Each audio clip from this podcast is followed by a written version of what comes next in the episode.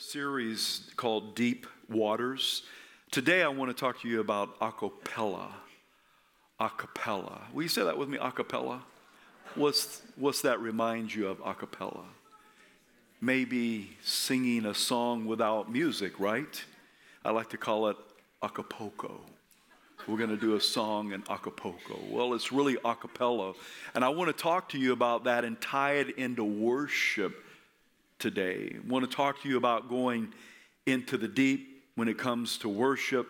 Pray with me and let's dive into the word. Father, just thank you. You're awesome. We worship you.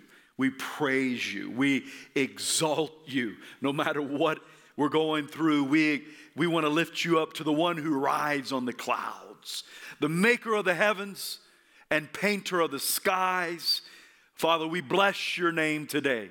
Emmanuel, God with us. We exalt you, we extol you, we love you. I pray, Holy Spirit, that you would now move in this place. You would send your word. You would transform us from the inside. Father, you would smooth off the rigid areas in our life. You would release people, from shackles and chains. And just do what you do. We say, let your kingdom come and your will be done in Jesus' name. And everyone said, Amen. The Deep series is all about you coming off the shore, past the dabbling your toes in the water, past the ankles and the knees and the waist and the shoulders into absolutely freestyling into the waters of worship. You might dog paddle you might butterfly.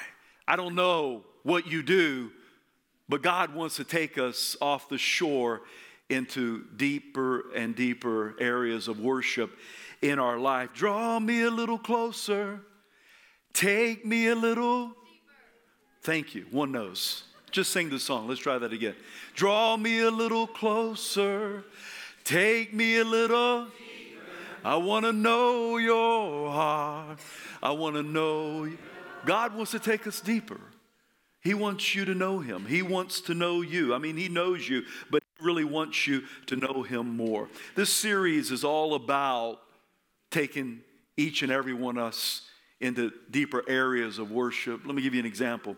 If this was your worship before, then maybe you can do this. Maybe that's, maybe that's off the shore for you. Maybe if this was you before, you're going to start doing this. Maybe if this was before, maybe you're going to do this. Maybe you're going to pull out your keys and rattle them. I don't know. But I do know that God wants to take you deeper in worship. However, that looks in your life. And God wants, I think, break hindrances off of our life. I think one of the greatest tactics of the enemy always is fear, false evidence appearing real. Fear. Well, how would fear and worship? Fear of, well, what are they going to think about me if I really, truly worship? Fear of going to the deep water. Fear of going someplace you've never been before. Fear of I remember when I learned to swim, my parents, we were on vacation, and man, there was just something about I wanted to dive into the deep side. I wanted to jump off what seemed to be a huge diving board. I wanted to swim, and I remember I learned to swim that vacation.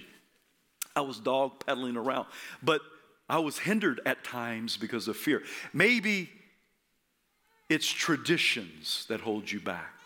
J.O., this is how I was raised, and this is how I do it. In worship, that means that I'm just to not do anything at all, just quiet. It's my quiet time. I'm a dude, I'm a man, and that's what we do in church. We just traditions. The Bible says the traditions of man makes the word of God, listen to that, scary.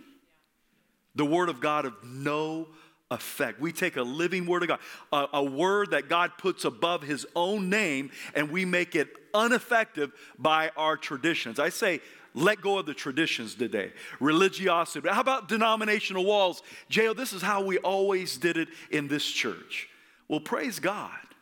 Welcome to Heart of the City Church. And it's not about church, it's about His Word, the Word that's above all the other books. And we worship according to His Word. Amen. God wants to move you today. We desire to move out into the deep to catch what I think is a large catch. Remember the disciples? He said, Move out of the deep. I mean, they fished all night long, but they were obedient to move out to the deep waters. And guess what? They caught a large catch of fish. Well, I'm not saying you're going to catch some fish, but God wants you to catch something. In the midst of worship, so many times it's not the things that you're taught, it's more of what you catch. It's easier to to, to, to catch something that, than to teach something at times in the presence of God in revelation and the things that God wants to download into your life. True worshipers, the Bible says in John 4 that we have to be. God is looking for those who will be true worshipers, those who will worship Him in spirit and in truth, and those who are true worshipers who desire the unadulterated, beautiful presence of God. Listen, your life, your heart, your soul, your spirit will be changed in the presence of God. How do I know that? It's the Word. Listen to this scripture Psalm 16 11. You will show me the path of life. In your presence is fullness of joy. At your right hand are pleasures forevermore. So, in his presence, he shows us the path of life. Fullness of joy comes. And look, at his right hand are pleasures forevermore. We're changed in his presence. You and I are born to worship. We're born to worship. We're born to be in a relationship with God, and we're born to worship Him. Yeah, I just, I don't know. I don't know if that's me. It is you.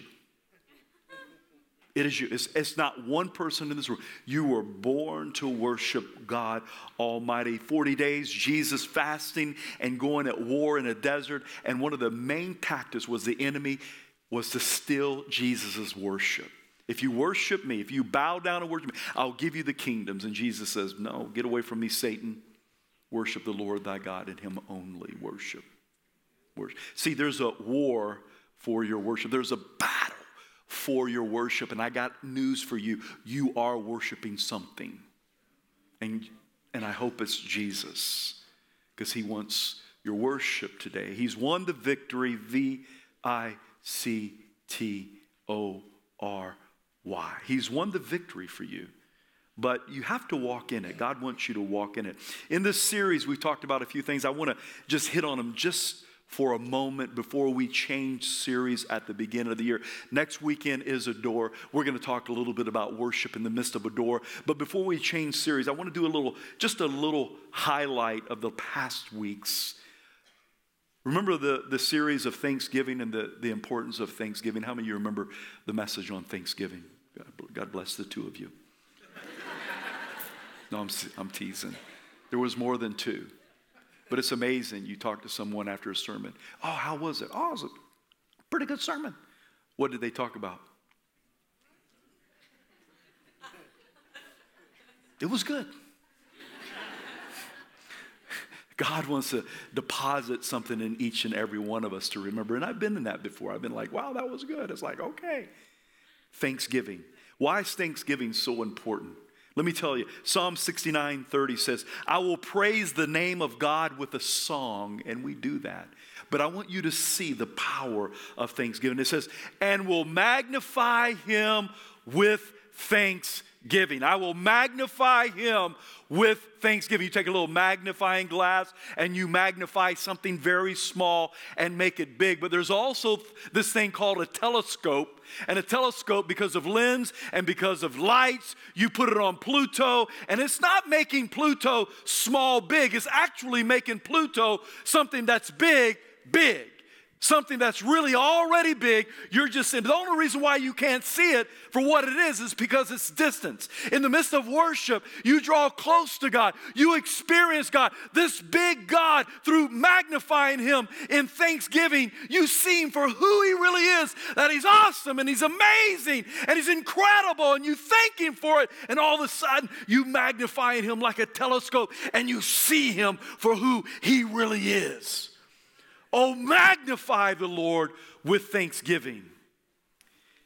A heart of thanksgiving. Psalms 100, verse 4, the psalmist had an, an amazing secret, a password. The password was thank you or thanksgiving.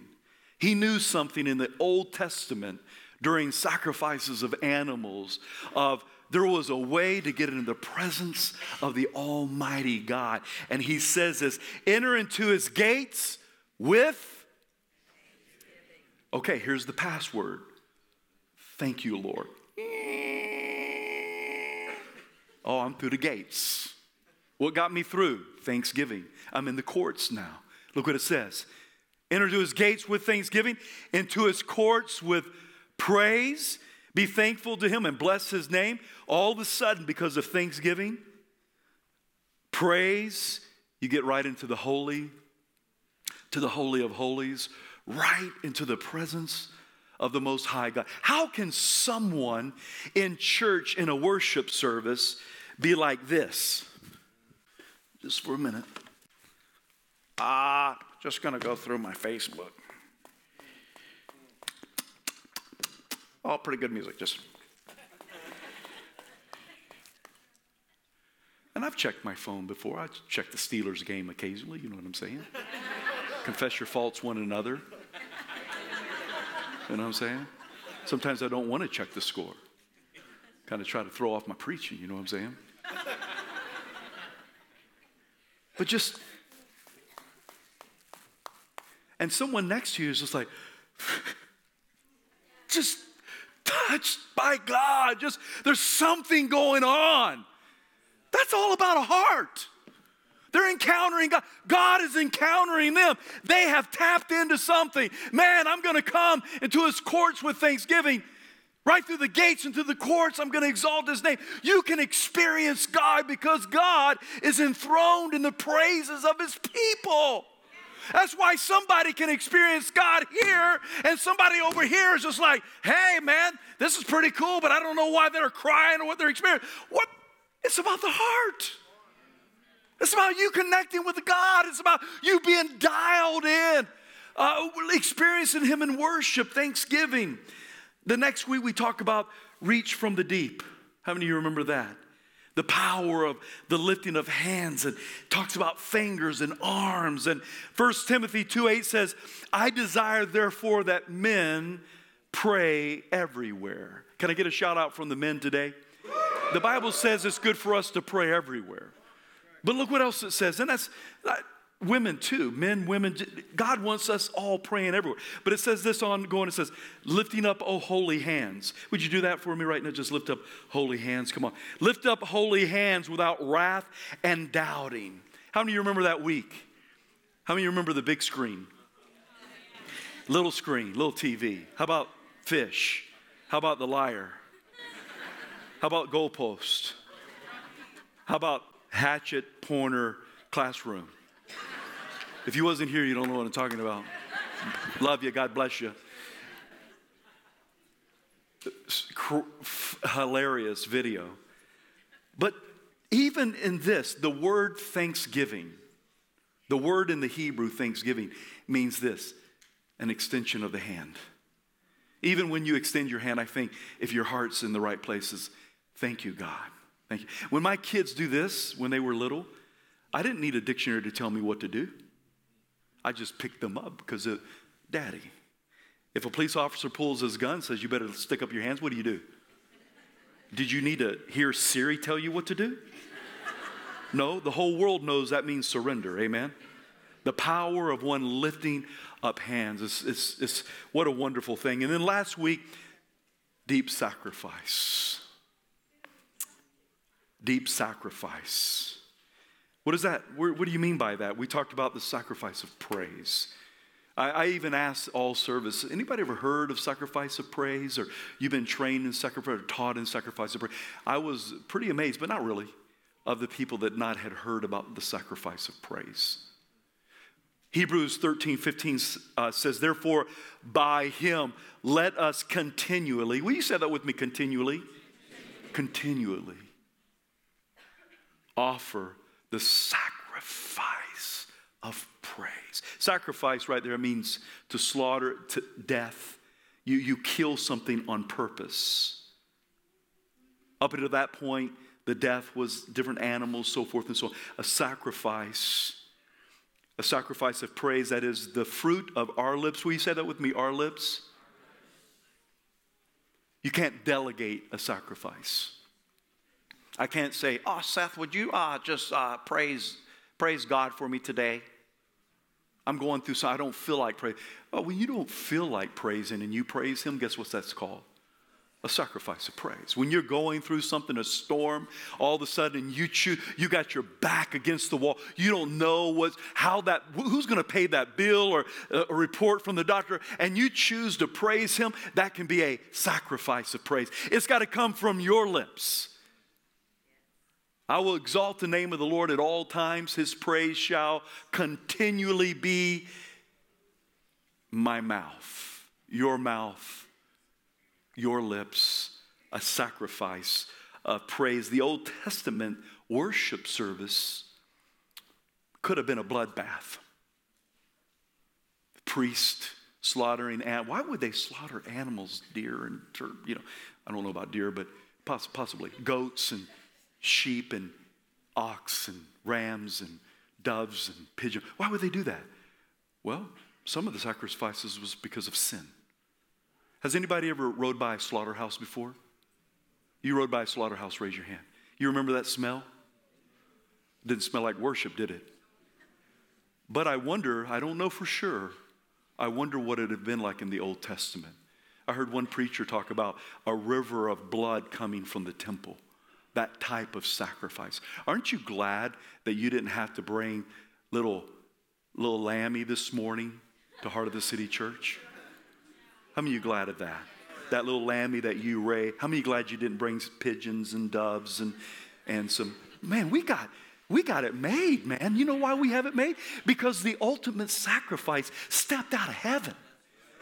Jesus, the, the spotless lamb, the perfect Lamb of God. He came, He laid His life down on the altar for you and I, and He shed His blood. I never have to kill an animal. Why? Because Christ died for me and you. He shed His precious blood for you, for you and I. Why? To cover our sin. And you know the sacrifice that He asked for you now? What sacrifice does He want from you now? A sacrifice of praise. Hallelujah. Highest praise. Hallelujah. I bless your name, oh God. You are good all the time. I know I don't feel like it right now, God. Oh, I know what I went through this week, but you're good. You're good all the time. I will, I will continually, from my lips, from my mouth, I will praise you. I will bless you because you are good. Emmanuel, God with us. Hallelujah. A sacrifice of praise. Come on. He's worthy. He's worthy. Anytime you don't feel like sacrifice of praise, just remember you didn't bring the oxen to the house today. He asked for a sacrifice of praise. Continually be in our mouth. Wow. Thank you, Jesus. You know, it used to be only the priest did that. But do you know who the priest is now? You. Look at your neighbor and go, You're a priest. Ask your other neighbor, Where's your collar? Just teasing. Bad joke.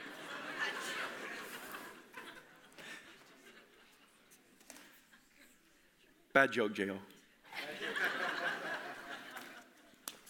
You can wear a collar if you want. Because you are a priest. How do you know? Because the Bible says so. 1 Peter 2 9. But you are a chosen generation chosen. Come on, say this with me. I'm chosen. You are to lift your head up, put your shoulders back, and know that you are chosen of God. You don't have to live with your head down, beat down in condemnation and shame and the lies of the enemy. God has chosen you. He selected you. He like you're on his team. You are a chosen generation. And then he says this. You're a royal priesthood. You're a priest. JR, am I, am I supposed to sacrifice animals now? No, you can bring a sacrifice of praise. You have the right because Jesus makes you righteous. You can come boldly before the throne of grace. Why? Because of Jesus and his blood. Come on, I'm a royal priest of a holy nation, his own special people that call you, that, that you may proclaim, look, the praises of him who called you out of darkness into his marvelous light. Amen. Someone shout this out I'm a priest. Church, worship, need a little, got to do a little clicking change today. Worship is not music. It's not music. It can be. It can be a great part of music, but it's not just music. Worship is not singing. Worship is not dancing. It's not clapping. It's not lifting hands. It's not shouting. All of these things, if you're not careful, you can say or think that, hey, this is worship. Is it a part of worship? Absolutely. All of those things I just said are expressions of worship, acts of worship. Remember the name of the title of the, the sermon today? Can somebody say a cappella? A cappella is singing without music behind it. If I sing a song right now, I'm going to sing Acapulco right now. This little light of mine, I'm going to let it shine. That's Acapulco or acapella. I didn't have music behind it. See, you don't have to have music behind you to live a life of worship. All those expressions that I just said, singing, shouting, clap, is wonderful. I, I, I, highly recommend it. Our corporate worship is far, powerful. We highly encourage expressions and acts of worship. Why? Because God is, and he, he, He's enthroned in the praises of His people. In the midst of that, on Sunday morning, Saturday night, when we come together in the body of Christ and we're in corporate worship, that is a corporate worship service or a service of worship. Absolutely. But worship is more than clapping and, and uh, songs and music. All those are expressions and they're powerful, but all those expressions should come out of a life of worship. A life of worship. Imagine if you lived a life of worship. Imagine if I live a life of worship the impact that's going to have, even on our corporate gatherings on Sunday morning. Let me just, where do you get that from, J.O.? Let me read the scripture to you Romans 12 1. The ESV, I'm going to read two different versions this morning. It says this uh, Romans 12 1.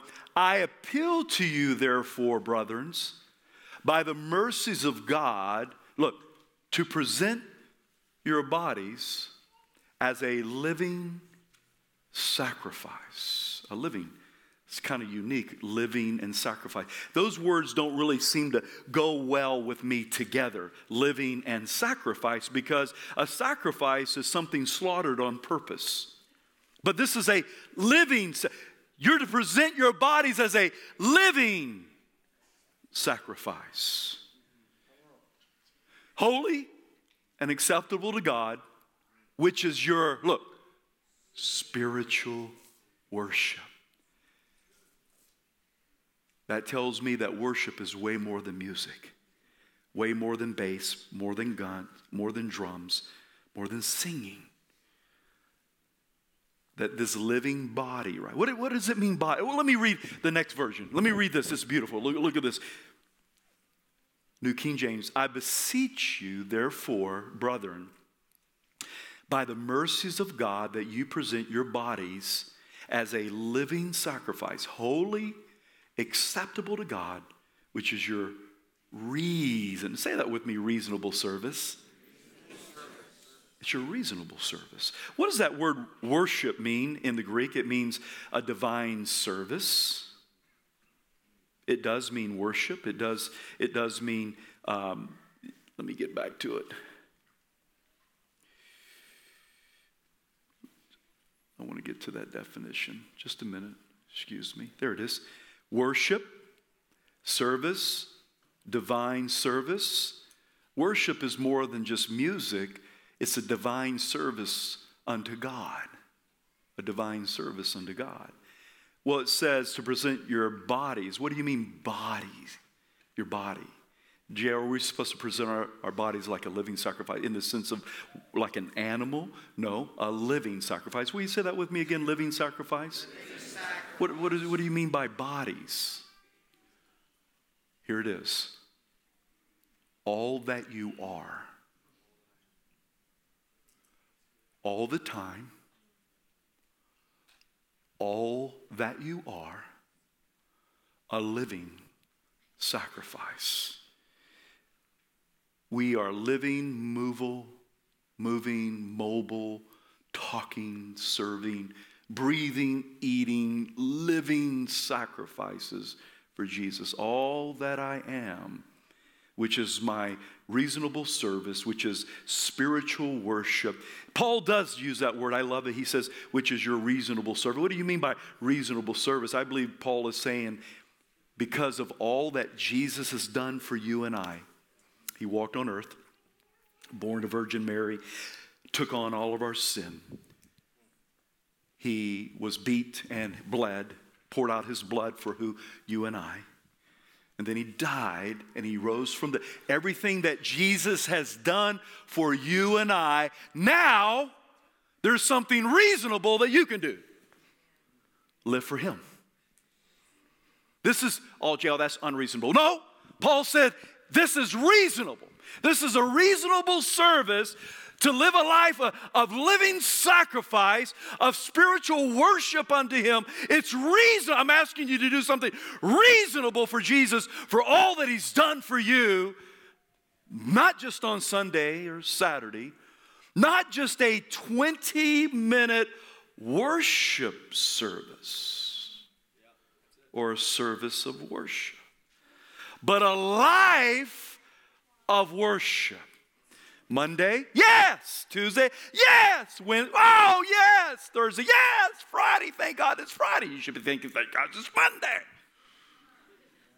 It's a reasonable, it's a reasonable for us to live our life as a living sacrifice unto him wholly devoted unto him. It's reasonable for us to have an undevoted uh, undivided devotion. It's reasonable for us to lift our hands. It's reasonable for us to serve one another to love one another to be a people after god's own heart which is a spiritual worship. Paul says i beseech. Let me show you what that means. Can i use you for a minute seth? Because it could look quite offensive I don't mean to be offensive. I beseech. It means to get as close as you can to someone and you beckon them. You beckon them to live their life. I want you to live your life as a living sacrifice. I want you to choose to get up every day to do the right thing. I want you to present, I beckon you I beseech you, I hearken you to do the right. I beseech you to be alive and eating and living and breathing, but I want you to worship me. I want you to, this is your spiritual worship. I need to get close to you. I need to beckon you, maybe even scream in your ear. I beseech you to live a life worthy unto me. That's what, can somebody say, I beseech? That's the picture of that word, those two words, I beseech you. That's the picture of it. He beseeches you. The Holy Spirit is closer than I was with my son. He hearkens you, He beckons you to live a life of spiritual worship. It's reasonable for you to live this type of life, daily devotion. And it is a, how many of you know it's a daily choice? Every day I get up, hit my little boiler, usually grind my little beans, press my little French, press, get my coffee, screw my head on right to serve Him, to present my body as a living sacrifice. Our life of worship is way more than 20 minutes on a weekend service. I love that. I love corporate worship. I love, there's something powerful. I mean, we see it biblical, Bible, things happen in the midst of, of corporate worship when we're together and hallelujah, praise God and God's move. I mean, Solomon was dedicating the temple and a cloud moved into that place during that dedication. Why? Because they were worshiping. They were trumpet playing and, oh, God is, you know, they were going off and they couldn't even, the priests couldn't even stand up because of the glory of God. Things happen in the corporate worship service, but it's more than that. It's a daily choice that we live to God a living sacrifice, our spiritual worship.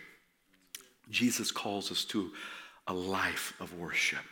I want to share a few thoughts on that and then we're going to be done. Number one, a life of worshiping by loving God with all that I am.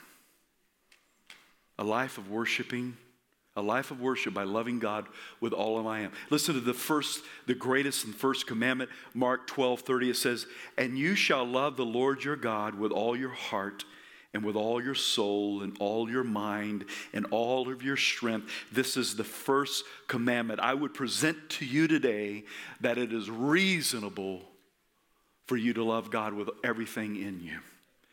That is, I think, the first act of worship for us to be devoted. When you get up in the morning, when I get up in the morning, I screw this ball head on right. I said, God, I got to get a hold of you today. I got to connect with you today. I got to, I got, man, if not, I don't know what's going to happen.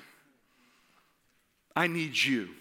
And I usually, sometimes not always, I go out in my little cold garage, in my little man cave for some reason, that's just where I can connect with the Father out in my truck. And I turn on my little stove, and it's cold out there, like really cold. And I just get my Bible out. If I'm reading, I know that God's speaking to me.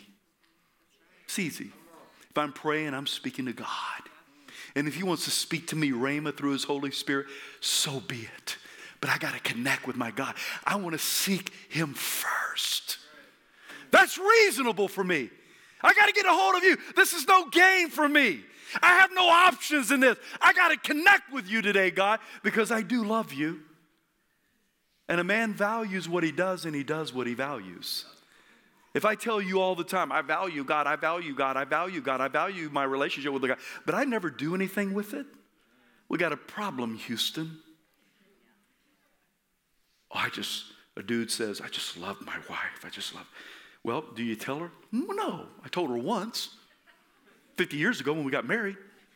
Okay, you go on dates? Absolutely. Absolutely not. I'm her treasure. You buy her anything? No. She's got me.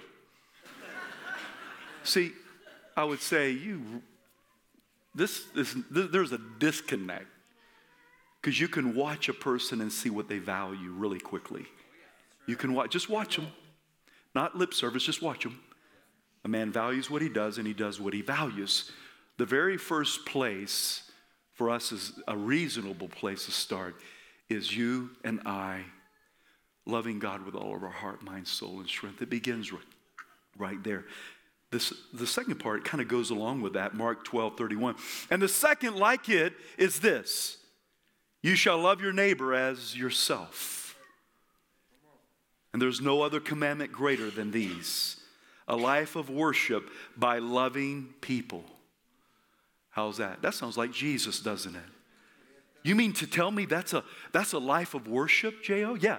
Divine service, reaching the unreachable, touching the untouchable sharing Christ, reaching out to people, serving people, loving on people. It's our call of worship, it's our spiritual living sacrifice to love people. Oswald Chambers says worship is giving God the best that He has given you. Giving God the best that He's given you. Well, one of the best things that Jesus, God ever gave me was Jesus and the gospel. I heard it. I'd heard it before. I walked with Christ when I was young, but December the 7th, 1986, I walked into a church. I hear this gospel, and my heart is changed. It's the best. The gospel is amazing. So, what do I do? Well, I want to share the gospel. When I'm preaching, I hope that it is an act of service, and a reasonable act of service unto God. I hope that it's spiritual worship unto God when I preach. No music, no drums, no guitars. Preaching, I think, can be an act of worship. When I'm preaching, I hope it's a reasonable act of worship. I must share with others that's been given to me. Rick Warren says the heart of worship is surrender. When your heart is surrendered, it's a heart of worship. Loving God, loving others, not just on the weekend, but every day. That's a life of worship. Number three, a life of worship through giving. Craig touched on this earlier a little bit through, through giving. We believe giving our tithes and offerings is, a, is an act of worship. We give because what? If you approach giving to God like, uh, well, uh, I don't really like this. I got to just kind of like laying in the bills with your IRS bill. Or this is my telephone bill, this is my electric bill. Just you got to put my bill in for God. Who? I think you need to rethink that. God loves a hilarious giver. You know that one translation? And a hilarious giver. Jow, jow, jow, jow, jow, jow. Tithing, isn't that In the law, in the Old Testament, it was before the, the Old Testament. Abraham, back in Abraham's day. Oh, well, yeah, I just don't believe in, in, in tithe. Tithe is 10%. Okay, you don't believe in it? Well, then Jesus says give it all. So either a tithe or just give it all. right? Right? I think tithe is a, a wonderful act of worship. I'm picking on you a little bit, but what I'm trying to say is, is about the heart. It's about the heart. If you line it up with your IRS bills and tax bills and all that, I go, wow. God doesn't need our money. He's always looking for our heart. Are you with me? Listen to this. We give because what? We love. It's all about the heart. Listen to Matthew 6 21. For where your treasure is, don't get this mixed up. Because sometimes I think it's easy to say, well, where your heart is, your treasure will be also. No, it doesn't say that. It says, for where your treasure is, there your heart will be also. So you can look at someone's treasures and you can follow them, and it will lead them to your heart. Whatever your treasure is, it's going to lead back to your heart. You following that? So you can usually look at your checkbook or your visa statement and figure out where your heart is, because that's where your treasures went. You, you got that? We want our heart to be towards God. And it's always about the heart. The key is the heart in giving, an act. Giving can be an act of worship or it doesn't have to be. It's just a little click, just a little click, click, click. And all of a sudden it's like click, click, click. Oh God, you have my heart in this. I worship you with this. I worship you with giving of this or giving of alms or helping someone. I worship. It's just a little click. You can be just like a little click off. It's not good to have one wire off the distributor cap. You know what I'm saying? If the timing's off on your car, it can run really ragged. It's sometimes just a little click that God is looking for when it comes to our heart. Number four, a life of worship through your work or at school. A life of worship through your work or at school. Listen to this, this scripture, Colossians 3:23. And whatever you do, will you say that with me, whatever? whatever you do, do it heartily as to the Lord and not to men. What? See, just a little click. It, here's a little. Here's here's the click I'm talking about. Whatever you do, or whatever. Feel the click. You hear the click? It's just an attitude of the heart. Whatever you do, or whatever, just a click. It's about the attitude of the heart. Whatever you do, do it heartily unto the Lord. Listen to the, listen to the NLT. Work willingly at whatever you do as though you're working for the Lord rather for people. How many of you own a business and you would like your employees to come to your business and work as unto the Lord and not to you? What would that be like? What would that be? Okay, I don't own a business, but I work for someone. How blessed would your bosses be if you worked unto the Lord instead of like, ah, my work sucks. I just, I can't stand this place of business. I don't get the benefits. They don't pay me what I'm worth. They work me overtime. Come on. Come on. Now listen, what if you work, what if your work on Monday is a life of worship? Whew. That's a click right there. School. I don't like school. That teacher, my geography teacher right there, she's so jacked up. No, no, no, no, no, no. No. You go to school, you're like, hey, I'm going to live a life of worship. Just a click. I'm gonna, I'm gonna go into my biology class. I'm gonna go in with enthusiasm. I'm going into work tomorrow with enthusiasm. I'm gonna work as unto the Lord. I'm gonna study into, into the Lord because this is my reasonable act of worship. This is my spiritual worship. This is reasonable unto God that I live a life of worship, not just 20 minutes on Sunday. I'm telling you, now, can you imagine if we live that way and then we come in here on the weekend? Instead of you're like, ah, uh, Seth, get me going. Seth, come on, prime, start the 59 Ford. Come on, come on. I, you got to get me into the presence of. It's not their job to get you in the presence of God. It's our job to walk in the presence of God. It's our job to live a life of worship. It's our reasonable service unto God. And they'll, you want your, your finances and your work to be blessed? Oh my goodness. Your bosses might be like, dude, I don't know what happened to you, but I need to give you a raise.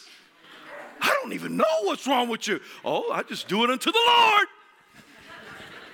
Man, what church you go to? Come on. Are you feeling me? It's a reasonable service, a life of worship. Live a life of worship, passionately, enthusiasm. Martin Luther said this, the reformist you can milk cows to the glory of God. He says, you can clean toilets to the glory of God. Wow. The key is to the glory of God. you can milk cows like you stinking nasty cow. You, I hate. You can be cleaning toilets like, ah! or you'd be like, just click. Oh, this is unto you, God. I'm going to be a sweet fragrance to you today. Oh, I'm going to live a life of worship. It's my reasonable service unto you, God, for all that you've done for me. J.O., I'm going to work tomorrow, and you talking like I'm going to go there and this is going to be act of worship. I don't know if I'm there yet. I feel you. I don't know if I'm always there. No, that's not true. I'm not always there. I work at the church. I'm a servant for the Lord and work, and I'm out and about all over the place. I don't always feel like, wow, I just worship. Sometimes I do, I need to click. But we're in a process. Say that with me process. We're all in a process of becoming more like Christ. And I got to tell you, I read Romans 12 1. But 12 2, right after 12 1, gets you a clue of what God wants from me and you. Listen to 12 2. And do not be conformed to this world. Don't be like the world. Don't be like, there's Harry over there just cussing up a storm, just talking about his boss, and just like, I hate this place, man. I'm not, they're not worthy of me working here. Don't be like the world, but be transformed by the renewing of your mind. Can you see where there, there needs to be a transformation, a renewing of the mind? That you may prove what that good and acceptable and perfect will of God is. See, we need His Word to renew our minds God, you got to do something deep. There's no way. I struggle with 20 minutes on Sunday. I really need you to do something. If I'm going to have a good time and act like, you know, be a, a, testimony and a living worship, a living sacrifice at school, I, God transforms us from the inside out. The world hits us from the outside in, but God, through His Word, transforms us from the inside out. Somebody say, transform. You see, I used to walk with a limp and carry a broom. You know why? Because that was cool. I used to cuss. I had a crazy old vocabulary. Had a gun like a homeboy a Harry. Hop in my car, lean to the side, and turn my Kenwood up sky high. And at the discotheques, you can bet I'd be on the floor cold, working a sweat. I used to lie about the girls I had, fight on my brothers so I could be bad or have a name. But I was bound to change because that junk is all in vain. I went to church, didn't learn a thing, thought it was a good money scheme. Matter of fact, I wasn't listening to the word, bro. I was checking out the girls, you know. I had a Bible, but it collected dust upon my shelf until I took it upon myself to check it out. Without a doubt, now I read it so much the pages are coming out. I'm transformed, man, just like a GoBot, but this ain't no cartoon and I'm not a robot. I'm like a caterpillar who crawled into a cocoon, and before your eyes came out a butterfly, I'm transformed. See, he wants to transform you. Don't be like the world. Don't be, I'm not that beautiful butterfly yet, but I'm in the process. Don't be like the world. And the more we're transformed into the image of Jesus, guess what? The more we're going to live a life of worship. The more we're going to say, This is a reasonable service unto you, God. You're going to smell. People are going to be around you and go, What? Why? You are so different. And you're going to say, Well, it's all about Jesus. Taste and see that He is good. Come on, somebody. Transformation. Last thing, and I'm done. How many of you, like I was, me and my wife's on a date the other night, and we're on a sidewalk, and you know, we stayed right in the middle of the sidewalk or right on the sidewalk here because the snow was really plowed down. It was really stomped down real good. And snow was on both sides. If you walk out your door and you got a snow path, how many of you typically will stay on that snow path? Right? And I think most of us would. We would stay on this snow path. We're on that snow path every day because it's easy walking there. Man, many people have gone on that path. It's stomped down. You're not trudging through the deep snow. But if you knew that path wasn't leading you in the right direction, or maybe there was going to be destruction on the, on the way, or maybe this path has not brought transformation in your heart, there may be a point where you go, you know what? It's time for me to step and trudge into the snow. It's time for me to wade through the snow. I've been doing this forever and I don't see the renewing. I haven't seen the transformation. I got to make a new path. Not a not not not the, not a path away from Jesus. I'm just talking about for your life of getting off the beaten path that's going to bring transformation in your life. Maybe some old habits or whatever it may be. I encourage you to get off that beaten path occasionally to see what God wants to do new inside of you. Amen.